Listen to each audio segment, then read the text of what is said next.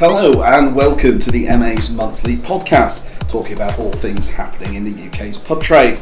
I'm the Morning Advertiser's editor Ed Bedington, and this month we're joined by a special guest, Fuller's C E O Simon Emeny, who's here to chat about pubs and some of the issues he's dealing with over at Fuller's. Simon, welcome to the show. Good afternoon. Yeah, thank you very much for having me, Ed. Fantastic. Let's, let's kick off with a little bit of a chat about Fuller's, how things are going with you guys. Um, it's obviously it's been an interesting year. Uh, or so for for you. So what, what's what's happening at Fuller's these days? Yeah, I mean, I, I love the word interesting because it can always cover a multitude of things. So I think when I look back on my career and look back over the last twelve months, uh, that it's been an incredibly transformational period for us. It's it's almost a year to the day since we announced the deal to sell the beer company to Asahi. Um, that transaction completed in, in April. During that time, we've also then changed the whole executive team, uh, invested in a really exciting new acquisition at the Cotswold Inns and Hotels. Uh, we're still running parts of the beer company for Asahi, and we're actually still um, occupying part of the old Chiswick site, uh, right. trans- um, moving new to, soon to some new offices. And we've had to keep the business performing well, which we've managed to do, traded very well over the Christmas and New Year period. So, I think when I look back over two thousand nineteen, it's been incredibly hectic, and we've emerged from it all in a really good place. Um, we're ready now to execute the strategy for the future, and I think everybody is very excited about that. So before we come on to that future, so you'll be where, where will the new offices be? They're still technically going to be in Chiswick. Uh, they're between two of our great pubs, uh, the Bell and Crown on Strand on the Green, uh, just next to Kew Bridge, and one over the eight, and we're moving in in eight weeks' time.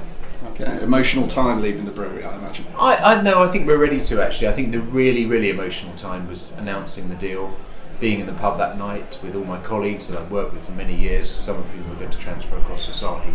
That was certainly the most emotional day I've ever had. I think by the time we come to leave the site in at the end of March, we're ready for it actually, and we're really excited about this fresh new era. Mm-hmm.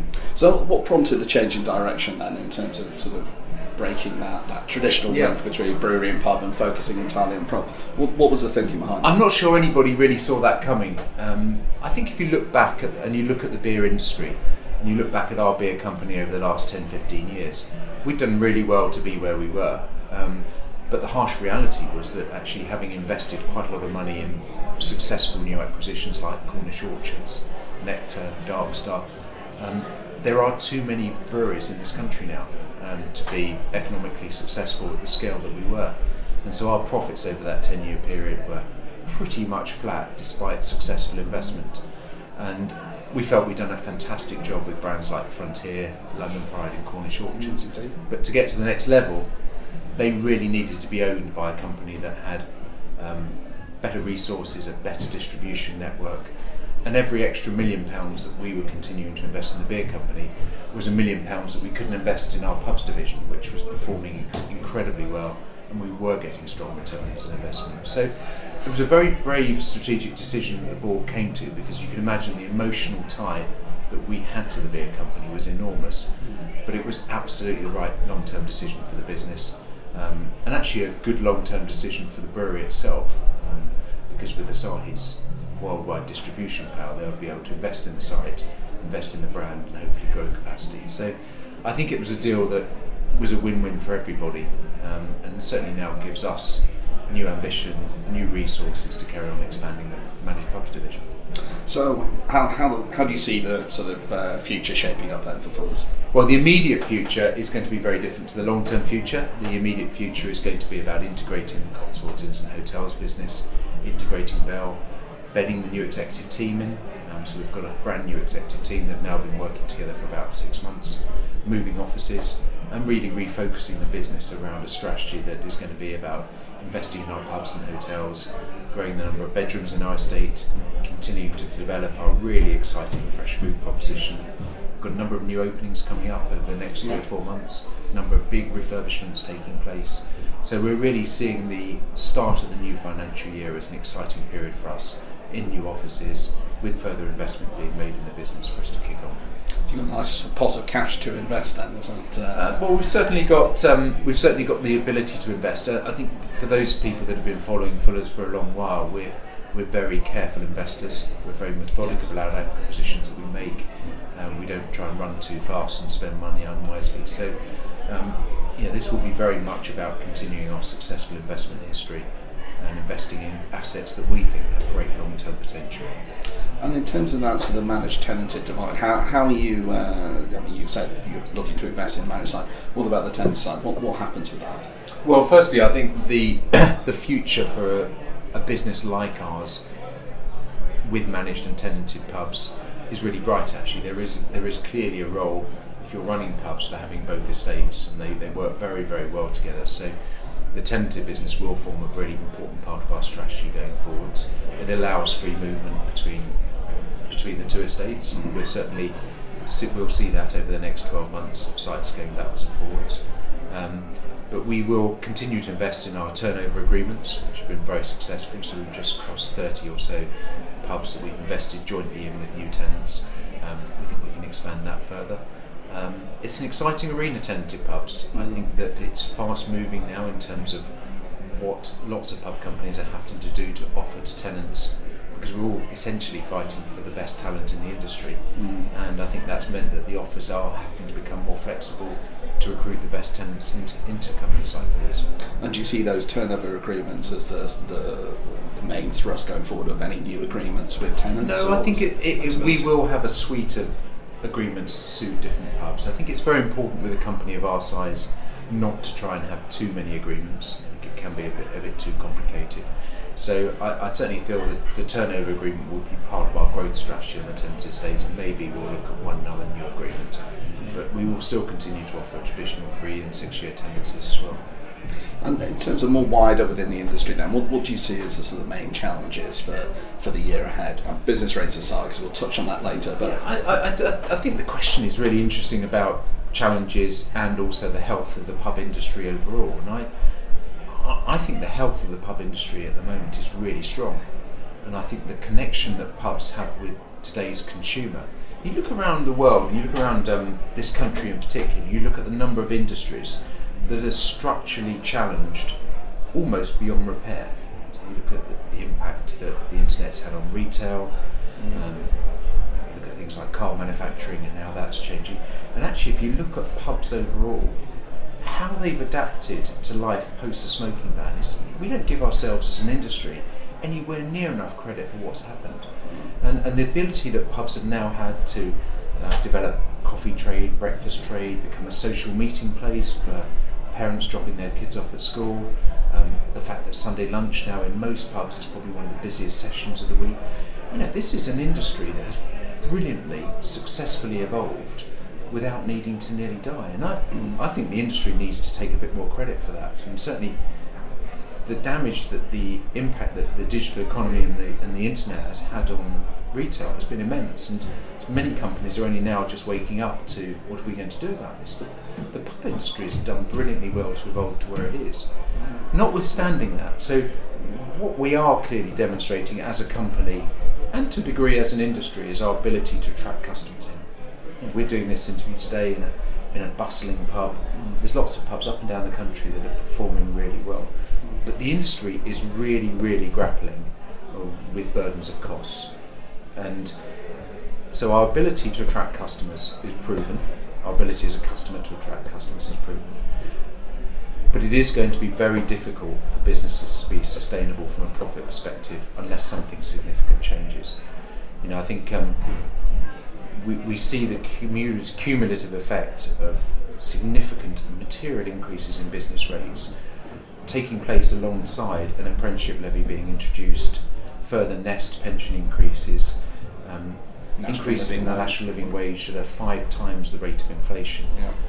Now, in isolation, something like the national living wage makes a degree of sense for the country, but to do it at the same time as everything else, it's going to mean that a lot of pubs, whilst attracting customers in, will be under financial pressure. Mm. And um, so that's that's the biggest challenge for the industry. I think the industry has really done really well to differentiate itself from supermarkets in terms of what they're offering.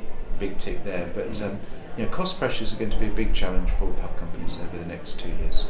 And obviously we're, we're speaking on, on the eve of Brexit. Um, how do you see that shaping up? Do you think that's going to be problematic for the sector, or uh, are you um, fairly relaxed? I, I'm certainly not relaxed. I, I, I like to try and see what the positives could be out of this. It's it's happening. Okay, you know, we've had the election three and a half years after the referendum.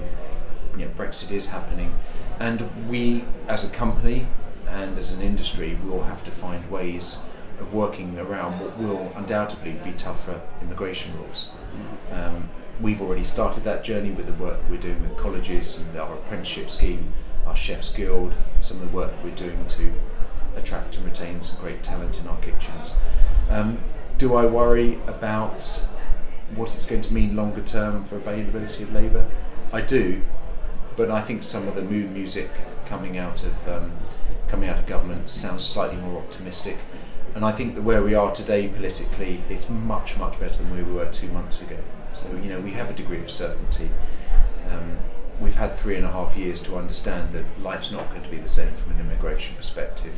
Um, we just want an open dialogue with government so that we can actually come up with a system that works for the hospitality industry.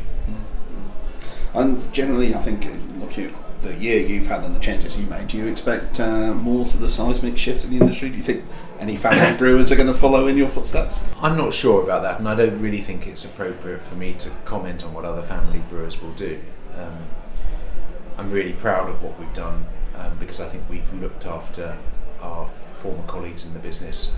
Um, we've always kept a mind on what's happening to our customers, and our customers don't notice any difference. I think the heritage of the brewery site will now continue under new owners. I'm, I'm not sure that that opportunity will be there for everybody. I don't know really. I'm, I'm just really, I'm really pleased with what we've achieved, and we now look forward with a degree of certainty.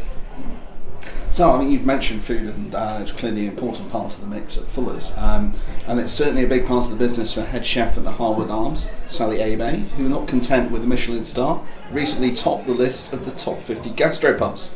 Nikki Thatcher caught up with her on the night of the awards to find out what makes the Harwood Arms the U K's number one gastropub.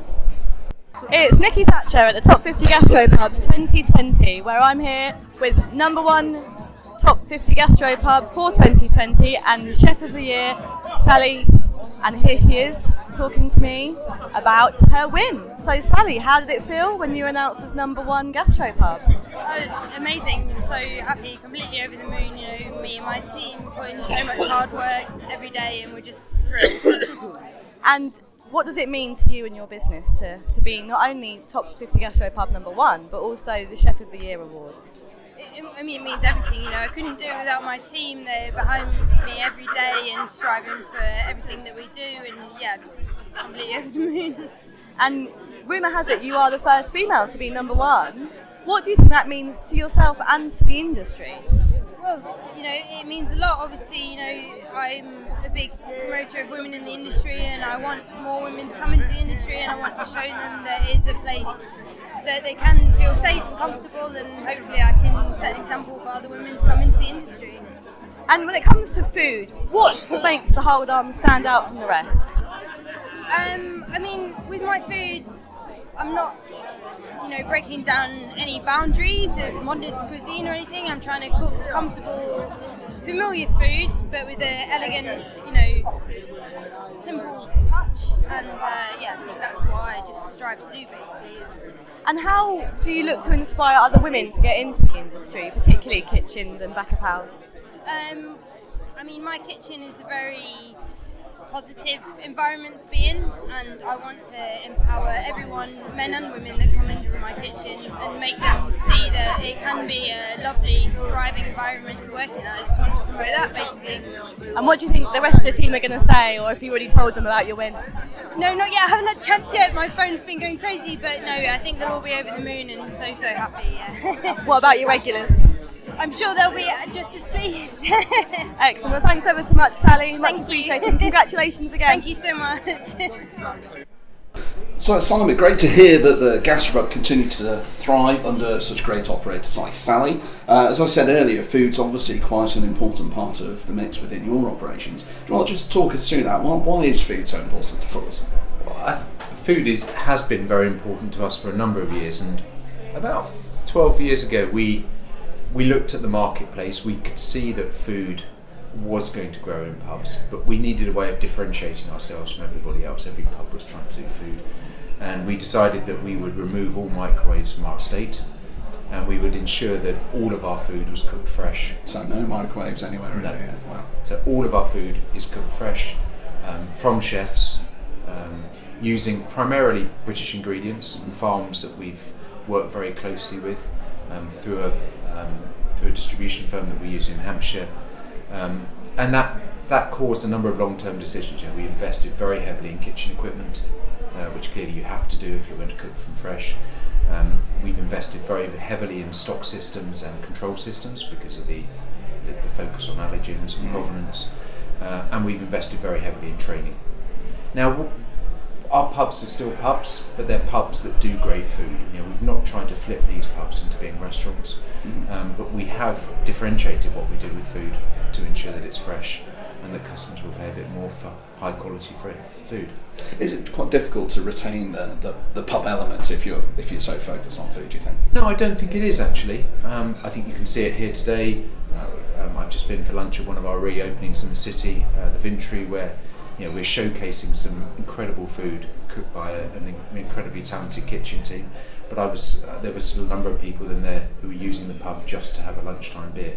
Um, so no, I do. I do think it's we've we've proved that's doable. In fact, in fact, the Harwood Arms still achieves that as well, and I think a number of the pubs that won awards this week um, from that top British, uh, top fifty British gastro pubs still managed to carefully re- retain being a pub alongside serving great quality food. Mm. And we've also sort of seen a, a little bit of a comeback on, on the on the wet side as well, haven't we? In terms of. Uh, I remember a few years ago we'd written off the wet lead pub as uh, it was all done and dusted, um, but that's that's changed. I mean, what's your experience of that? How do you see that with, with your Fuller's hat on? Is that well, I mean, the first thing everyone's got to understand is never ever write off the British pub.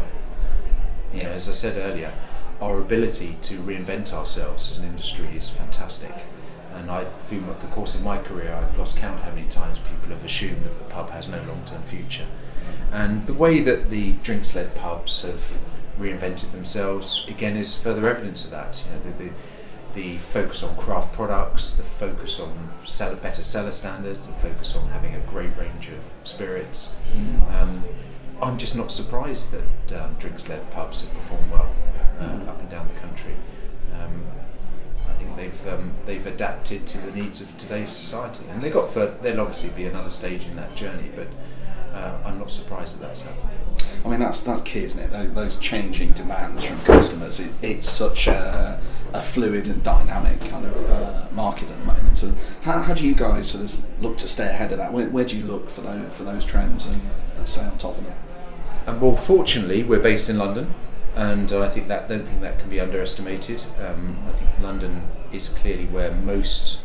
Um, movements and consumer trends begin, so we have to operationally we have to have our finger on the pulse of, of what's happening in London. We spend a lot of time looking at other industries, other sectors. We spend a lot of time looking abroad for uh, ideas creatively. Um, we spend a lot of time understanding, uh, without being the leaders, understanding what technology can do to enhance our business. Right. Um, so I think you know, going back many years ago, we were one of the first companies to put high quality Wi-Fi into our pubs. That's now the norm, you see it everywhere, yes. But you know, increasingly customers want to book online not only for tables but for function space. Um, so I think that there are, I mean you never finish this journey, you are always find, trying to find new ways to differentiate yourself, it, it's, yeah, you've never reached it. I mean, the, the, we look at what's happening with younger consumers particularly and their attitudes towards you know, pubs and drinking and things like that. But how, How does how do you sort of evolve in the business to, to appeal to, to younger consumers who perhaps aren't consuming and looking at the industry in the same way as the previous generations? Yeah, do you know? I I think that's probably the next long term challenge that we have as a sector. Um, we spend a lot of time looking at. Fortunately, our consumer base is slightly older than a number of our larger competitors, so we appeal to discerning customers, most of whom are in full time employment.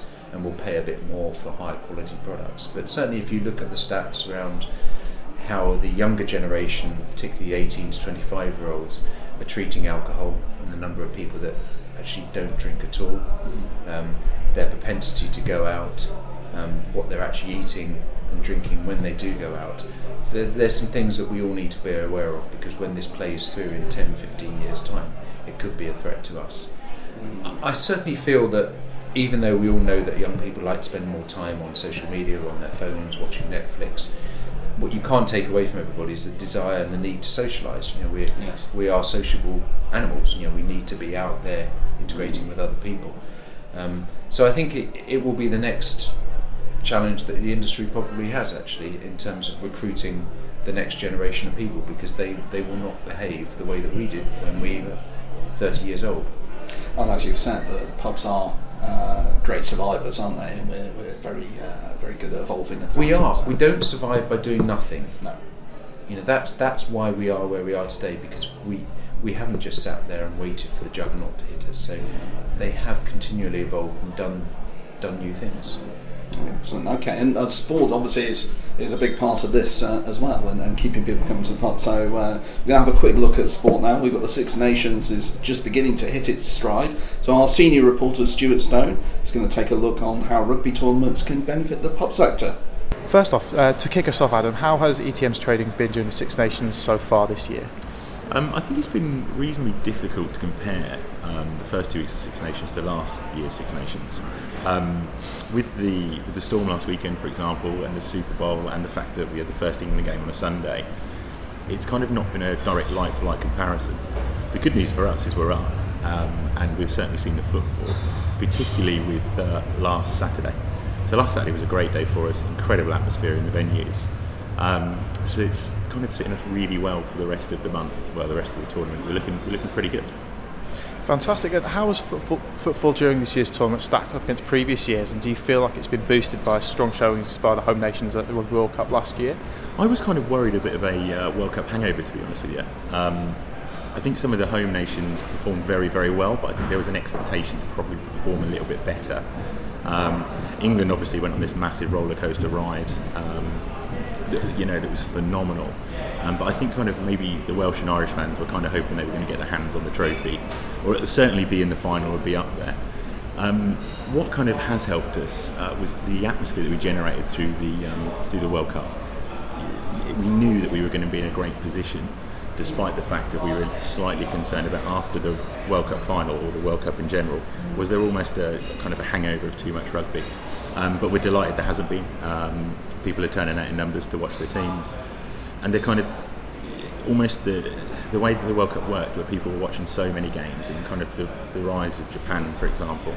Um, what we've found is that people are getting in for the games before and after the games they're coming to watch, and the atmosphere is just kind of keeping itself generated all the way through. So it's I was concerned, um, but it's actually fine. We're in a good place. So yeah, we are still riding the World Cup wave. Brilliant. And Have you been have you been doing anything different this year to drive footfall to your venues um, than you have done in previous years? So I think every year we try and kind of build on what we do. Um, so last year we uh, had the Guinness Lounge at Greenwood, um, which was fantastic for us, and we've replicated that across uh, our other venues this year. So we have a Guinness Lounge today here at Redwood, which I think looks quite good, and we've also done it at Broadleaf as well, our venue in Westfield. Um, and we're just kind of trying to create that, you know, we are rugby feel during the Six Nations. And we've also added things in such as mobile bars this year, just to make the ease of service so much quicker for people. Ultimately what people want to do is they don't want to have to move from their space when they've got it in a, in a busy venue, but they still want to have a pint of Guinness, and they still want to have a beer, and they still want to have a burger. So for us it's been that kind of way to make the customer journey easier when they're in the venue, so they don't compromise that atmosphere, they don't lose what they're ultimately here for, which is to enjoy sport together. And have you got anything special planned for the remainder of the tournament? You showed me the um, P S one lounge in, uh, in Redwood kind of just now. So, everyone, could you talk through that, and perhaps any other bits and pieces that you're planning for the rest of this year's Six Nations? Yeah, so we, we've dropped a Jonah Lumu nineteen ninety-seven lounge in uh, in Redwood, which is a source of great amusement to watch people play a P S one. People absolutely love it, um, particularly kind of, you know, sort of the over thirties as well, because we grew up with this game. It was, it was fantastic. So that that's kind of a unique thing that we've not really seen anywhere else. Um, going into the rest of the tournament, we've got some quite cool stuff coming up. Um, so obviously the activation of the Guinness, as you can see, uh, we've got some player appearances um, happening, which is going to be quite nice, but we're going to do those as a, as a surprise and delight. Mm. So um, a table we booked to the venue, um, and there'll be an empty seat, and then a professional rugby player will sit down and watch the game with them and converse. Um, it, but it would be kind of, these guys won't know this is going to happen. And some of the names we're talking to at the moment are, are quite good. We did it last year and it went very, very well, and we're going to replicate it this year. Um, one of the things we are doing uh, to celebrate kind of our first Six Nations at Redwood, um, we're obviously based in London Bridge.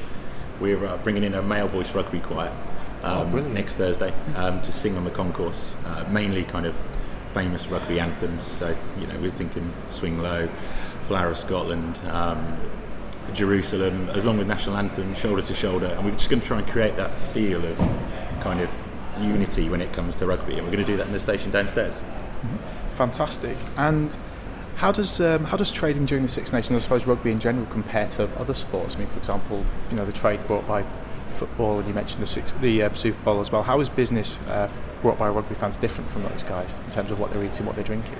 Yeah, I think I think with rugby and football, I'm a fan of both. So I would go to the pub to watch football. I'd go to the pub to watch rugby. But there's definitely definitely a difference between the two crowds.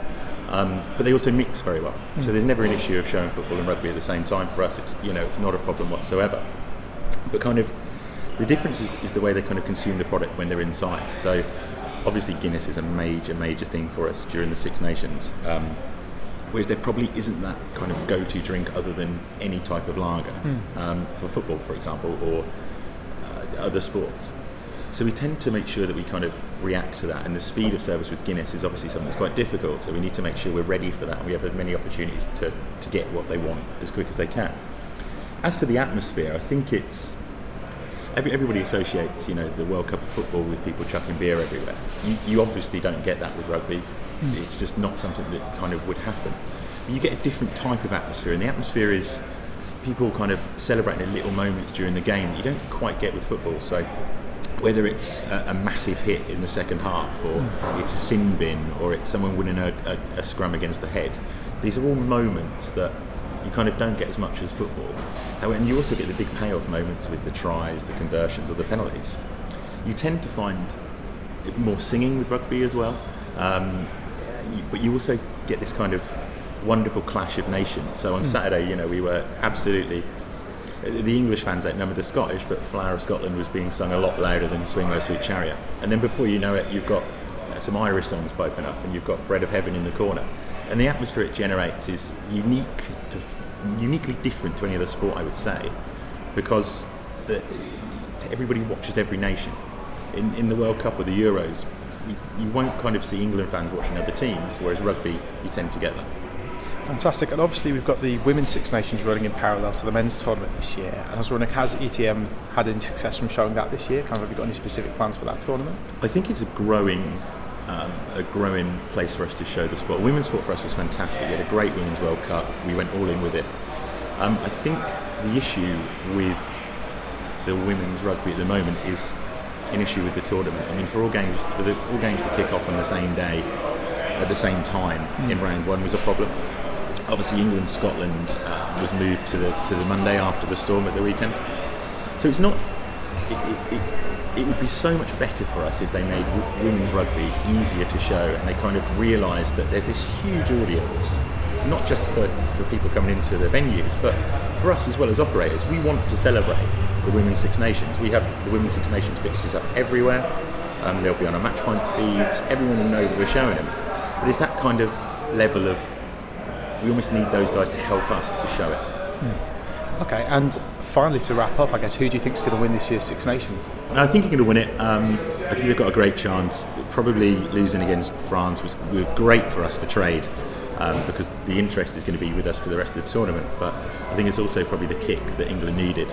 Also, the, the victory at Murrayfield, again, in those conditions, was incredible. It's all on Sunday the twenty-third, I think, and then we'll find out who's going to do it. All right, fantastic. Adam, thanks very much. Cheers. So, Simon, is sports an important part of the mix for Fuller's?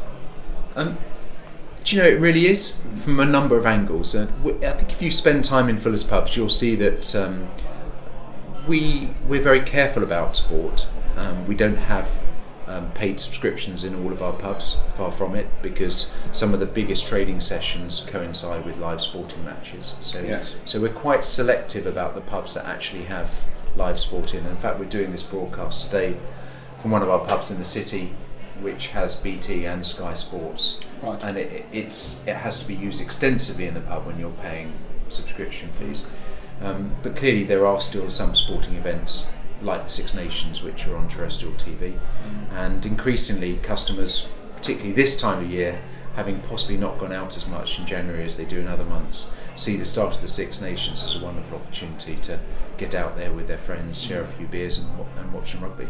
And this Six Nations quite key. You, you're quite affiliated to, to rugby as a business, aren't you? Is, is Six Nations a key tournament for Fuller's? Absolutely, mm. absolutely, from a number of angles. Firstly because people gravitate to pubs to watch it, but also we do have a large number of pubs in the Twickenham, Richmond, uh, Chiswick area, Um, that benefit hugely from eighty thousand thirsty fans going to watch rugby at Twickenham. Yes, yes, and then one famous one, the Cabbage Patch, I believe. Uh, possibly. Uh, I would argue, without doubt, the most famous rugby pub in the world. Yes, yes, yeah. And how how do they deal with that? Because that's that's quite a quite a crown and uh, a challenge to live up to. And, and on those days when yeah. when the matches aren't there, it, it's uh, it's probably a bit of a bun fight, isn't it? How how do um, they make that a, a good experience? I they make it a great experience, and I think great credit goes to Stuart Green, our manager there, who has been with the, in the Cabbage Patch for now over twenty years, and he. He's a classic example of what I was saying earlier of every year finding a better way to do the rugby days. You have to be well organised. So they're taking bookings up to a year in advance for matches, and they've worked out very carefully the menu in advance so that they can get food out to their, their corporate guests uh, ahead of the matches, uh, ahead, so ahead of kick-off. The range of products that are on the bar has to be very carefully thought through to make sure you have speed of service. We've gone to re- we have to use plastic there. And regrettably on match days we've right. gone to reusable plastic okay. a couple of years ago, so we've become very environmentally friendly. Mm. Um, recruitment of staff, making sure that we have enough people so that we can have serve people quickly. It's it's a very, very carefully thought through logistical exercise, mm. and Stuart Stuart does it very well. I mean, our, our biggest rugby day ever was the uh, Ireland match two years ago. Um, that's an amazing occasion, always takes place around Saint Patrick's Day, and mm. uh, We've, we've achieved some record numbers at the, uh, at the Cabbage Patch. Fantastic. I think it, it, it's experience, isn't it? And yeah. we, we talk a lot about sort of experiential pubs and, yeah. and activities and things like that, from pubs putting in everything from sort of shuffleboards to yeah. mystery escape rooms and things like that. Is, is that something that, that you guys are looking at? Is it, oh, uh, we're beyond looking at it. You know, it is it is critical to the success of a pub. You know, when you The reality is, if, if, we're going to, if you're going to buy a pint of beer in a supermarket, it's going to cost you a fraction of what it costs you in a pub. So, when that customer's having, choosing to have a beer or gin and tonic in a pub, they have to get more than just the liquid itself. They have to get an experience. Um, and, and you know, we could we could now sit here and spend the next hour talking about some of the initiatives we've had in the pubs around things like shuffleboards and around Shakespeare and the Garden, which has been an incredibly yes. successful event, attracting nearly ten thousand people into our pubs last year. Right. That we'll build on even further with the Cotswolds estate this year. So, mm-hmm. we, whichever touch point, whether it's simple execution of a shuffleboard at the Hercules or on a bigger scale, the success of Shakespeare and the Garden, we recognise that as a really successful premium pub operator, you have to be giving customers experiences that they'll remember. Mm. Uh, and not just giving them the opportunity to have a beer. And what's what's the most memorable thing that, that you've seen then, and, and maybe not just in Fuller's but generally in, in the uh, pub world? Well, I, I I I think what we've done with Shakespeare in the Garden is incredible actually. I, I, I think that's one of the um, initiatives I'm most proud of over the last couple of years. It's it's very difficult to put on. Mm-hmm. You have to again be very organised. This is a touring theatre group um, that give just experiences to customers in the local community that they're just not going to forget. Mm. And we've got better and better about building that database, selling food around the experience. Um, and I certainly, having been to a number of them last year, I think it's a great example of how we give um, really good experiences to customers. Mm. Fantastic. And you, you touched on sustainability there as well. Um, that's obviously becoming a, a bigger and bigger issue from uh, in the eyes of consumers. Um, do you think the pub industry is doing enough? Do you think we're we're going in the right direction? Well, I think if you think you're doing enough, then you're not doing enough. Um, the reality is there's just been a big forum in Davos uh, for the last couple of years. It's always been about technology. This year, it, it's all been about the environment, and we are very reliant on attracting really young, talented people to work in our pubs. And what they want to know more than anything is, what are you doing about the environment? Mm. Uh, it's the most direct question they'll ask at an interview, whether we're right. recruiting graduates, young ops managers, young general managers. They absolutely want us to be proactive on what mm. we're doing, and what they don't want to see is some page stuck at the back of an annual report that just says, this is kind of the half-hearted attempts we're having. So we've launched a, a major programme called Life's Too Good to Waste, which is not only going to be tackling um, removing plastic from our business and removing the amount of waste that we put into landfill, it's also going to be covering really important areas like mental health. And it will lead to nine different initiatives that we've just begun, so we just touched the surface. So now to answer your question, if you think, I do not think we're doing enough at the moment, right. do I think it's high on our priority list and we're going to be doing much more? Absolutely. And um, it won't, you know, if we if we complete this year's programme, it won't stop there, it has to move on to the next level. Do you think there's enough uh, emphasis on it within the trade generally? Do you think it's it's something that we... we no, I don't. Uh, I really don't. There isn't enough emphasis on the trade. You know, we we have so many, as an industry, so many areas that we've been fighting on for the last decade. Uh, I think it's something that we're all going to have to put more effort into. Mm. And the next generation will be demanding it. Yes, yeah, yeah. Okay, and finally we're going to talk about one of the biggest and most contentious issues in the pub trade at the moment, business rates. Uh, before we get your views on that topic, Simon, we spoke to a group of our finalists at the Publican Awards Judging Day to get their thoughts on the situation and how they're tackling the problem. Some of the biggest names in the pub trade have gathered here in London for the final day of the Publican Awards judging. I'm Alice Leader for the Morning Advertiser, and I thought I'd take this opportunity to ask some of these leaders what challenges twenty twenty might bring for the trade and what plans they have to tackle them. Hi, I'm uh, Tim Bird, the owner of Cheshire Cat Pubs and Bars Limited. And um, ooh, the biggest challenge facing uh, our business this year, well, the pub business particularly, um, I still have a question about rates, business rates. Um, we're obviously getting our forms through to complete. And I've raised the question last week with my M P, Esther McVeigh, as to why the pub business is um, uh, charged on our Uh, volume, our, our sales turnover, um, and why restaurants are on square footage. And it seems that pubs are the only industry in the whole of the country that are actually charged business rates on our turnover. And there is a case for discrimination. And from a positive perspective, Esther McVeigh felt that the, the business rate um, sort of imbalance needs to be addressed, and that in many respects restaurants aren't seeing the same pressure on business rates as, as pubs are continually. Um, and, you know, it really is a real problem. Pubs are being overcharged and restaurants aren't. And it's a hospitality business collectively.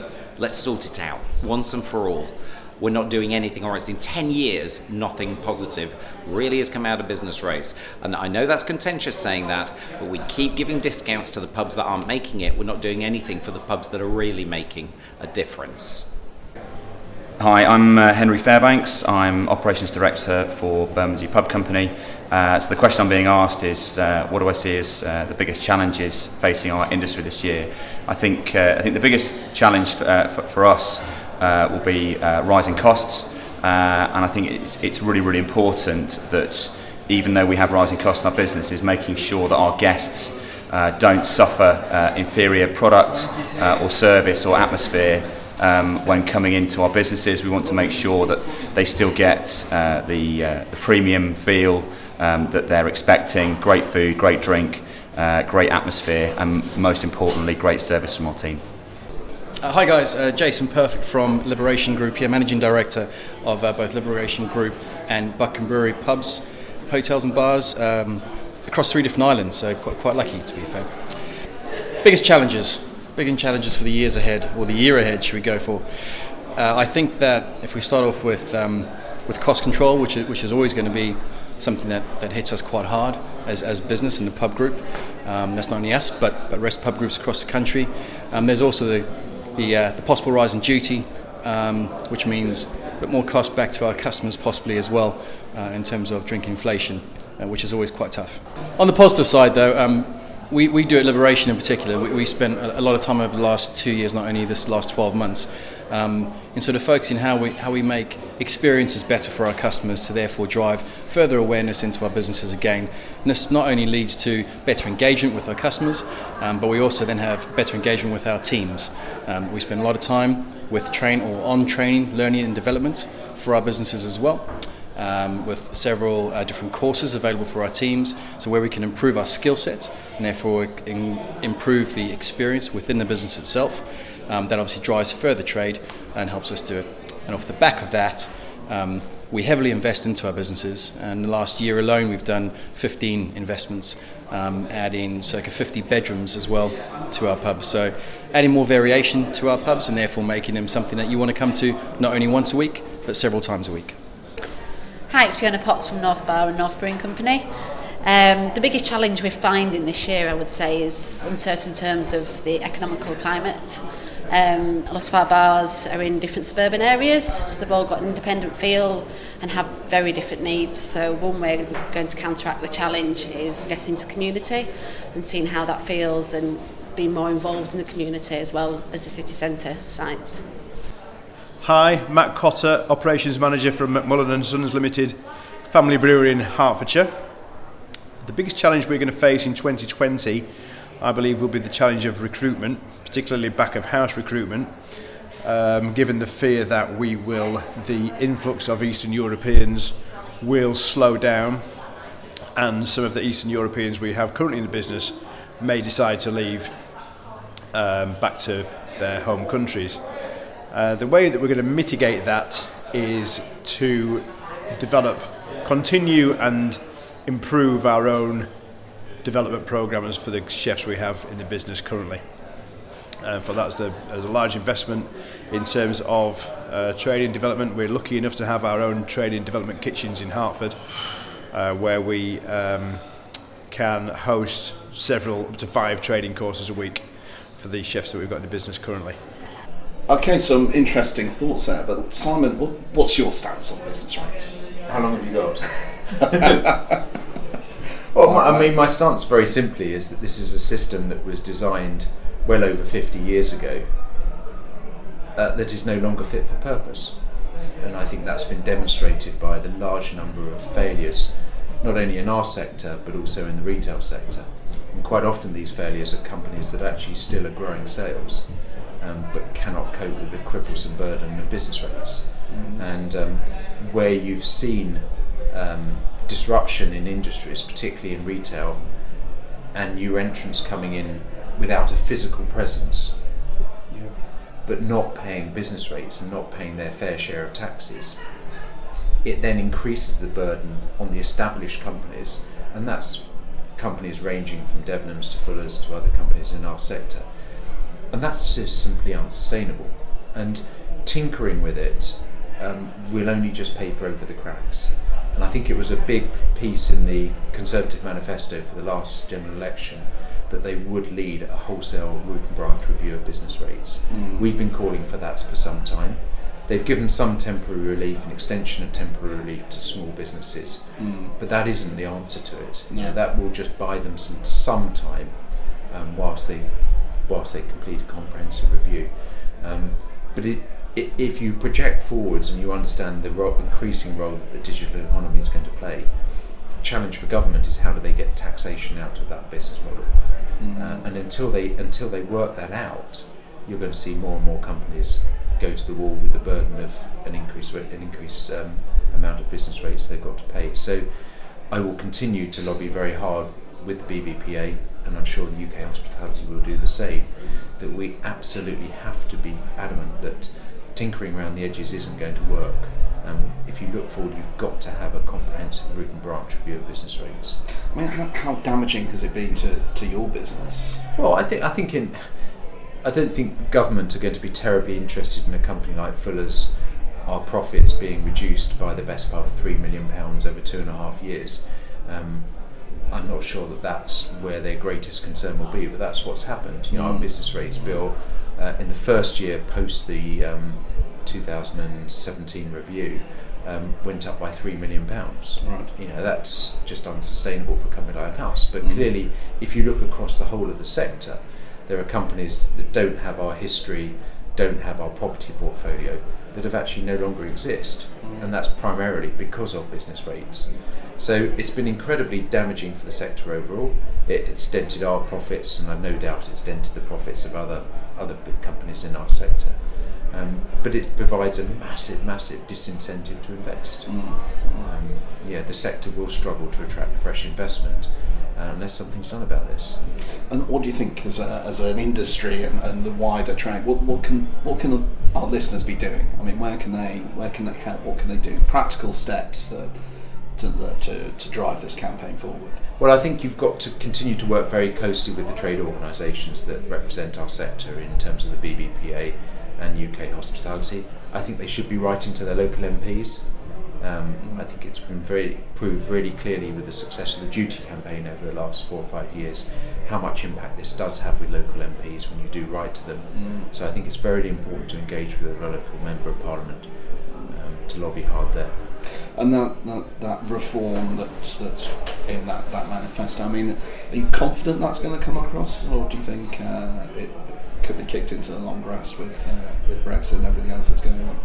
I'm more confident that it will be addressed than I would have been three or four months ago. Um, I think with the majority that Boris Johnson's got, he clearly has a transformational agenda in a number of areas.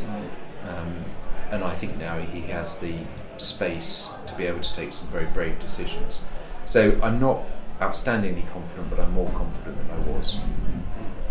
Okay, and let's let's try and end on an optimism note. So, uh, reasons to be cheerful. What what, what do you think? Uh, what what where where are you optimistic? What do you think is uh, should we be cheerful about at the moment? Well, I think we should be cheerful about our ability to attract customers into our pubs. I think we should look forward and recognise that with the Six Nations starting tomorrow, we then launch into a really exciting year of sporting events, including the Euros, where I think there are at least seven matches happening at Wembley. Mm-hmm. Unfortunately, with most of the decline of the Tottenham team this year, there won't be as many Spurs players playing for England as I'd hope there would be. But you know, I think we can look forward to a really exciting summer of football. I think we can look forward to a better, better summer of better weather, and um, and I think that's exciting. Mm. Fantastic. Okay, well, thank you very much, Simon. That's about all we have time for this one. So, thanks for joining us today. It's been uh, it's been fascinating hearing your, your thoughts and views. So, thank you very much. Thank you very much, Ed. Brilliant. And thanks to the M A audience for listening. We'll be back next month with more interviews featuring key people in the pub trade. Until then, see you in the pub.